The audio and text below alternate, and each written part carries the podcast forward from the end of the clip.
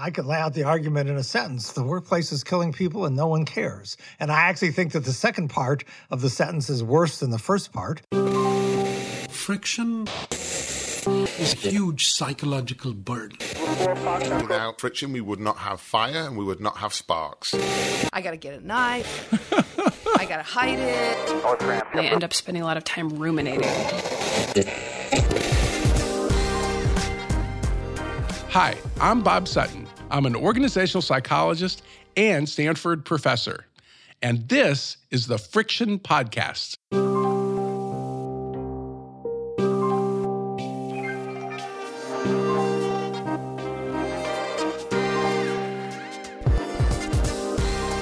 On today's episode, we're joined by Jeff Pfeffer. Jeff is a professor of organizational behavior at the Stanford Business School and the author of Dying for a Paycheck, which was just released earlier this year.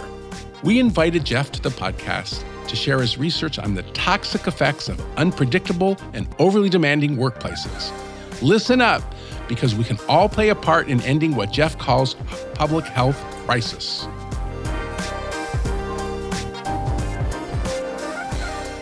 So, when you hear the word or the phrase organizational friction, what comes to mind?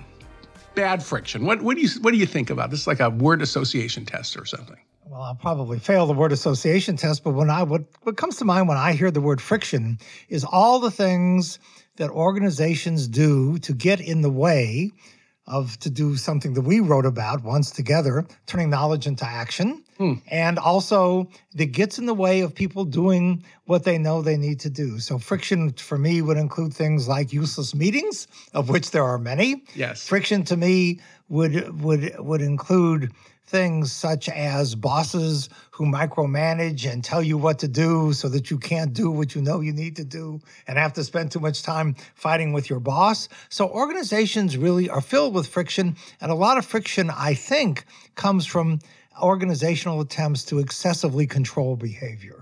Was actually lovely. And it's something, if you read Jeff Pfeffer's work, you can learn more about. Okay, so uh, dying for a paycheck? Not a very optimistic title, you got to admit, Jeff. So, why don't we start out for our listeners? Can, can you kind of just lay out the basic argument? So, why is this a problem? What are some of the causes? Sure. I could lay out the argument in a sentence. The workplace is killing people and no one cares. And I actually think that the second part of the sentence is worse than the first part. The workplace has actually become a public health crisis, not only in the US, but around the world. If you are worried about healthcare costs, if you're worried about health inequality, if you're worried about the health of people, which is, of course, related to healthcare costs, you need to pay attention to the workplace.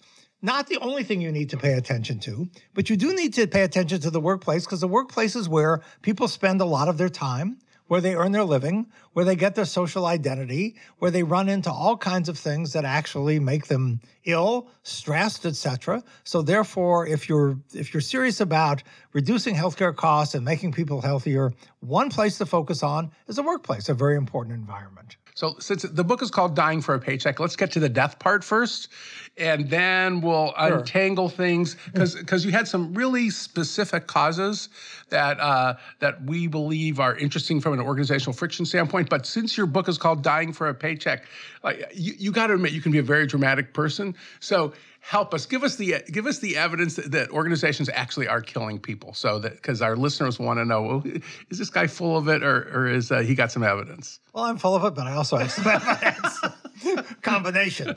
So i did this uh, i did the, a lot of the research not the stories and the other stuff but a lot of the primary statistical research with two colleagues in operations research.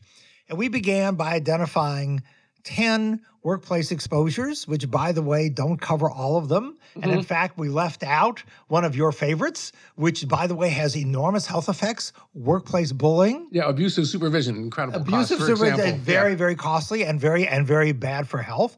And we also left out discrimination based on race, gender, national origin, which also mm. turns out, by the way, to have health effects. But for the 10 workplace exposures, we combined the results of all the statistical analyses for each exposure on four healthcare outcomes mortality, as you've mentioned. Do you have a physician diagnosed illness? Uh, What's your self reported physical health and your self reported mental health? And we did these meta analyses combining all these statistical things. And having finished all these meta analyses, my friend Stefano Zenios said nobody knows what an odds ratio is. So we need to benchmark this against something. And we sat around for a little minute and thought, and he said, let's take secondhand smoke. Mm-hmm. Secondhand smoke is a known and regulated carcinogen. And it turns out when you compare our 10 workplace exposures to secondhand smoke, you find that most of them are as harmful to health as and mortality not collectively. individually My as goodness. secondhand smoke.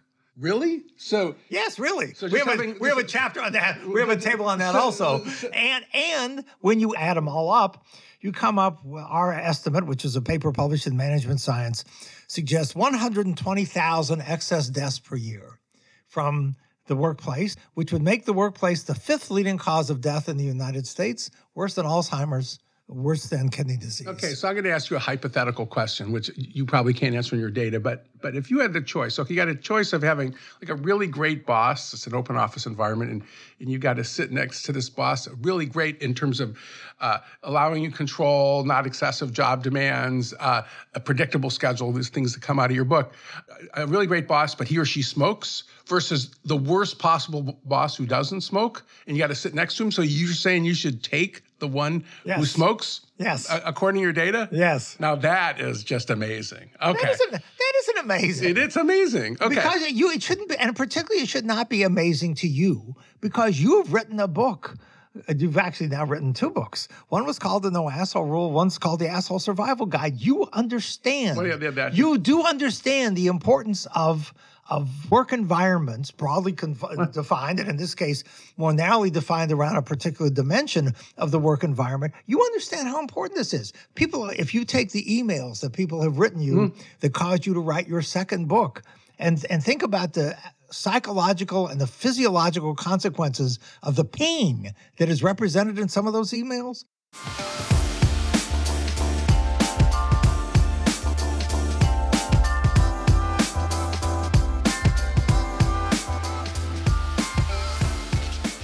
You make a very strong case that organizations often don't care. Yes. But then you make the case that they actually should care. Yes. So for so from a pure productivity performance standpoint, why why the heck should they care, assuming that they're all completely heartless? Which I'm not willing to say that, but uh, apparently you are. so They're not all heartless. They're, oh, they're- most of them. Many of them are. so here's why they should care. Number one, not surprisingly, surveys show that workplace stress is related to turnover. And we know that turnover is costly. So when you make people stressed, you make people sick, they quit. And that costs money. Secondly, many of the things that organizations are doing that make people ill or die turn out not to benefit the organizations either.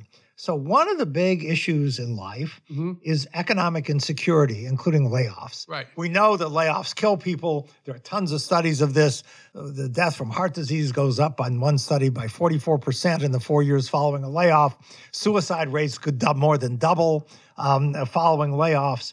So, so layoffs clearly are bad for people's health and their sense of security. Do they help organizations? The evidence suggests that they don't. Work hours. The Economist magazine has this lovely chart per hour productivity, number of hours worked. Mm-hmm. It's linearly down. Per hour uh-huh. productivity goes down the more hours on average a nation works. So we are, it's not like we're working you harder and we're getting something out of it. When you're exhausted, uh-huh. you don't do very good right, work. right, right. So And, and and the final the final example I would use would be job autonomy. Uh-huh. For 40 years, maybe even longer, our friend who's now unfortunately deceased, Richard Hackman, wrote about job autonomy as one of the core job Right. dimensions that people with more autonomy in their job are more engaged, they're more motivated, they're more productive. The opposite of job autonomy is an absence of job control, Right. which turns out to contribute to heart disease. who's responsible for fixing this? I think, of course, companies are responsible. But if companies aren't going to be willing to do what they should do, then the government needs to decide, as by the way, they are kind of in the UK, but they're not quite there yet. If the government decides that we do have a healthcare crisis, mm-hmm. and the healthcare crisis is coming in part from what goes on in the workplace we need, as we did years ago with respect to physical, Occupational Safety and Health Administration has driven down significantly injuries, you know, from misuse of tools and ladders and chemical exposures. The Occupational Safety and Health Administration will tell you, if you call them and find the right person to talk to who's not afraid of getting fired, that they understand the health effects of workplace stress and they are prepared to intervene and drive that down. But of course, in today's political environment, it's not going anywhere. So, one of the questions is why is there so little apparent care about people.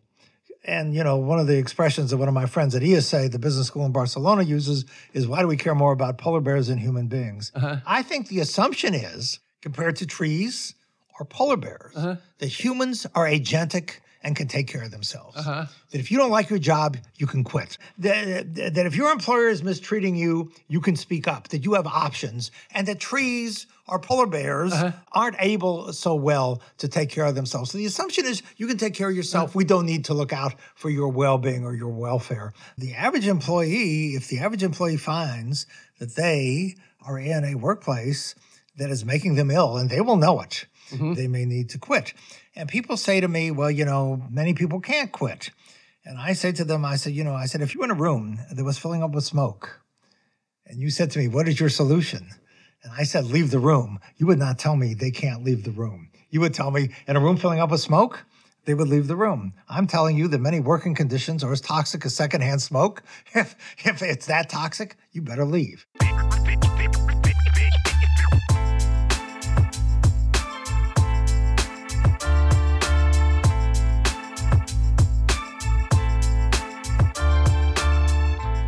Let's start out with layoffs. So, the health effects aside, I thought you had some really interesting arguments about layoffs actually make things more difficult for everybody. Why is that? Because you know it's it's like it's like you do the cost, you figure out how much it is. If you have half as many many people, like uh, aren't you making more money? No, uh, because the because in many instances, first of all, when you announce a layoff, most organizations do it the wrong way. They announce a layoff. Nobody knows who's going to get laid off. So everybody goes to look for another job, and the best people probably leave. Right. That's number one. Number two, and this does go to your issue of friction. Mm-hmm. If you think about what does it take to get a product out the door in a company, you have to have collaboration maybe between design and engineering and manufacturing and marketing and finance. And this collaboration or coordination often is based upon a set of people who have worked together over a long period of time. Right. And so there are studies that show that innovation goes down in the presence of layoffs because you break up these yep. these collaborative networks and now i have to get you in marketing to do something but i don't know you and you don't trust me and so it makes it much harder to get anything so done. it's so it's the it's the lack of it's the it's the decrease in in familiarity and the decrease in trust too, too actually Correct. Correct. So that so so that so that's an interesting argument because when you have that sort of instability and, and everybody always talks about virtual teams and everything, but but you've kind of got the combination of uh, not knowing EP, one another and having good reasons not to trust anybody. That's correct. Okay. In the olden days, layoffs were done mostly for companies in financial trouble. Yep. Today, layoffs are done just period. Just you standard operating procedure. Standard operating procedure. They become regular. You know, if you're not doing layoff, what's wrong with you?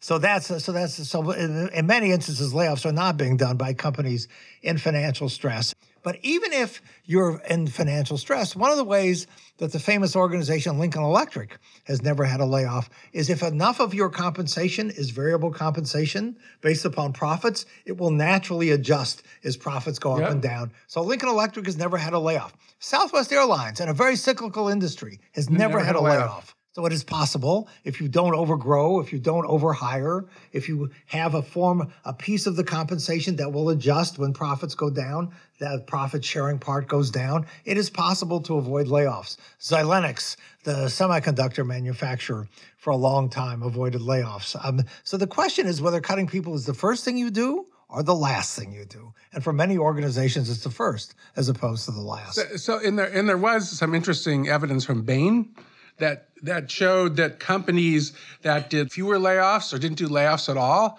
bounced back much faster from the, the, the meltdown, the 2009 meltdown. And the reason's actually pretty obvious because, well, first of all, they don't have to hire and retrain people. And, and, and second of all, they're viewed as a more attractive employer because they don't Of lay course. off people so they can actually hire better people too. So, uh, so there are, there are some upsides to it. One thing I thought was really interesting was, especially in the gig economy world, is this idea of irregular and unpredictable work. Because that, to me, that's sort of the. I'll talk more about that. So, in addition to the health costs and the morbidity and everything that you document, wh- why is that bad for the organization? Just having employees on call, they can bring them in anytime. You know, this it's just like having you know food on the shelf whenever you want it, it's there. Like, what's wrong with that? Well, first of all, you have to ask who is likely to want to work under such circumstances, not necessarily people who have good alternatives. So again, if I, you know, people have, people face in their lives mortgage payments which do not vary. They face family obligations which do not vary. They face other, uh, you know, food and shelter, whatever obligations that do not vary. So the fact that they're work hours may be varying, uh, you know, week to week or maybe even day to day, and therefore their income varies week to week and day to day, is I, is experienced by most people is is, is extremely stressful, and uh, you do not do your best work when you're stressed. essentially the, the way I read it is if people are always on or they're always having to be vigilant because things are shifting, that that essentially they're they're in this this state of like alert at all times. So they it's it's both friction and fatigue, which That's- ultimately has negative effects on the organization. Is that is that fair? That's exactly correct.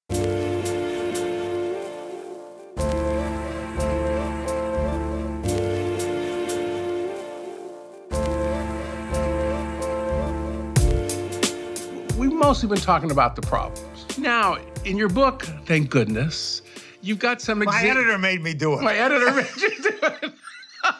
You've actually got some optimism.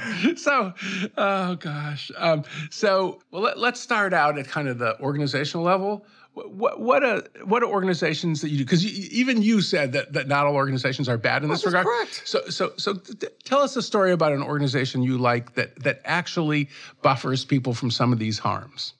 Well, there are a number. One of them, which is probably something that many of your mm. listeners would have heard of, is some of the ones that they hadn't have heard of, would be Patagonia. Of course. I mean, Patagonia, and it and it and it starts with a philosophy. I mean, you know, the the head of HR told me that they measure the percentage of women who, when they have children, then return to work at Patagonia, and it's about ninety nine percent, which is of course much higher than than the norm. And and they hold and and part of that is is, is they do and they then provide all kinds of accommodations for mothers who have returned to work uh, so that if they have to take a business trip they will send somebody with the mother you know to take care of the kid or they will they will do a bunch of things to try to make it possible to not lose their human capital you So- know so so mothers you know you you've gone to work you're a woman you've gone to work for patagonia. I figured out that you're you're a good employee you like the organization you're useful you're helpful you're productive. And then you say well you know i'm going to have a kid. To lose you means that uh-huh. i now have to start the training and enculturation process all over. I have to take the risk of hiring somebody else. It is much more efficient to keep someone there who knows the organization, who you know, who they know you, and, and is an effective employee. And so they try to do many things to buffer that. He also told me the story, you know, he used to work for Sears. Now that's a change. our, uh-huh, our favorite company. He was at Sears. He got one one time when he was working at Sears, he got an email at about four o'clock on a Christmas Eve. He responded at about nine o'clock the next day, which of course would be mm-hmm. Christmas Day. He got a complaint. Why did it take you so long to respond? And I asked him, what would happen in Patagonia if somebody did that? He said, we'd fire them. I mean, so so this is trying to build a culture in which the expectation is that as a leader, you are going to look out for the well-being of your employees. So, so you're Jeff Pfeffer, and uh, you'll love this. You are all powerful, just for five minutes, and just a fantasy. And you've got you've got um, two magic wands. Okay, the, the first one is is that you can sort of like touch. Let's just say every Fortune 500 CEO, and you have absolute power, and they're going to change the organization. It's going to reduce friction throughout corporate America. What's the what's the um, one thing you're going to have them do? Give up control. Ooh, why? Bec- Because a lot of the friction, you know this better than me. I mean, I don't know anything that you don't know better. The, the, most of what most of the friction in organizations comes from practices that they have installed to maintain more control than they need. You've got to fill out the budget forms. You've got to go through the budgeting process. You've got to report on every one of your expenses 14 times. You've got to submit receipts. Mm. You've got to do a thousand things, which basically say, I don't trust you. Right. And if I trusted you, I wouldn't put you through this. A lot of the practices that get in people's way of doing their job and cause them to spend more time right. doing what they need to do than necessary is because of of, the, of these uh, excessive controls. Okay, so, so and, and this is something you know a lot about. So, what is it about being in those powerful positions that stop them from being more reasonable? I did the research with Robert Cialdini uh, now 20 years ago that showed that every decision that somebody was involved in making, they thought was a better decision because of their involvement. They felt better about themselves. So the, the, they felt better about their subordinates. They felt better about the decisions that they made, in this case, the advertisement they produced. So everything you do is better for you having touched it. So, so just to give people some context, Robert Cialdini is famous in the world of influence, and, and uh, Jeff and some students. They did a study where that essentially showed that the closer that a boss watches somebody work, the better they think the work is, regardless of the quality of the work. So, so, so, so, those of you who um, are managers out there, if you're watching people really closely and doing micromanagement, and you thinking you think you're making it better, research by uh, Jeff and Robert Cialdini essentially shows it's making you feel better about the work, but probably having no effect on the work. Is that fair? That's correct. Okay, now now we've mostly talked about bad friction, but there are some things in organizations that really should be harder to do. So you got okay, you got your your panel of Fortune 500 CEOs, and you have absolute power, and what you're going to do is give them the power to make one thing harder to do in their organizations. What's that? Micromanage. Okay, so you're giving me the same. The same. Anything else? Of course, I'm going to give you this. No, because we know the toxic effects of micromanagement, right. and and so therefore we're going to make it harder. And by the way, if you look at what, so when I talked uh, to the head of HR for Patagonia, and we had talked to some about micromanagement as well. I said, "What do you do?" He said, "We give people too many people to supervise. So therefore, Ooh. so therefore, they can't micromanage them because we give them too many." Now that's interesting because I've heard, you know, there's all this evidence that smaller teams are more effective. This is the best argument that I've ever heard for giving people an overly large team. Of course, is is that you you make their jobs impossible to watch people more closely. That's that's fabulous. So you got you got to switch to sort of ultra zone defense instead of uh, well person on person.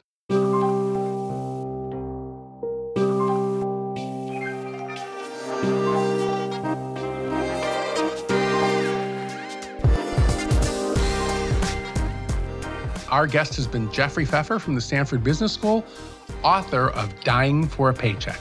Thanks, Jeff. Pleasure to be with you.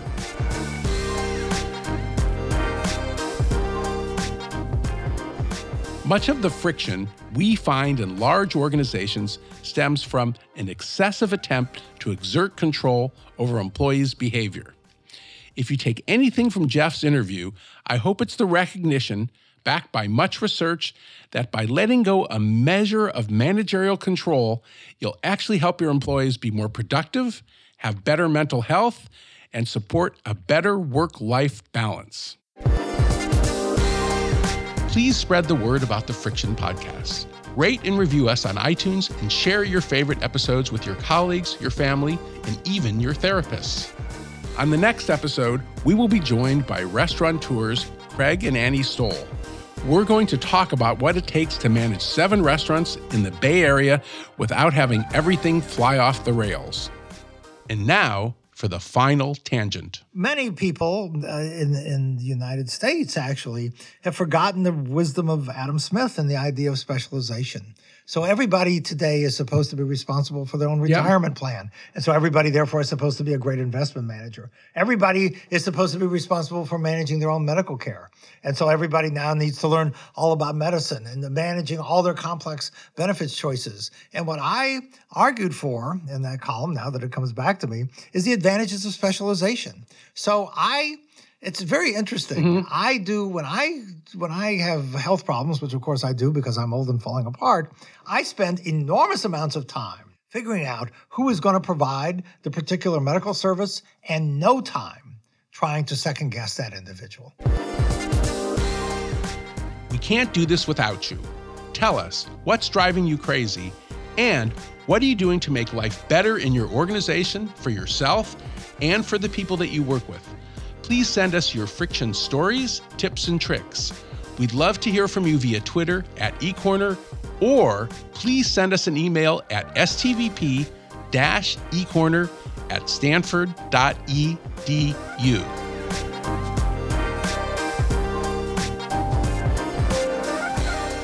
The Friction Podcast is a Stanford eCorner original series brought to you by Stanford Technology Ventures Program and Designing Organizational Change. Friction is produced by Rachel Jilkowski and Ali Rico. Jake Smith and Stife Studios are our editor and audio engineers. Susie Allen and Victoria Johnson are our writing and marketing team. Danielle Stussy is our designer and digital products manager. And I'm Bob Sutton. Thanks for joining us. This is the Friction Podcast.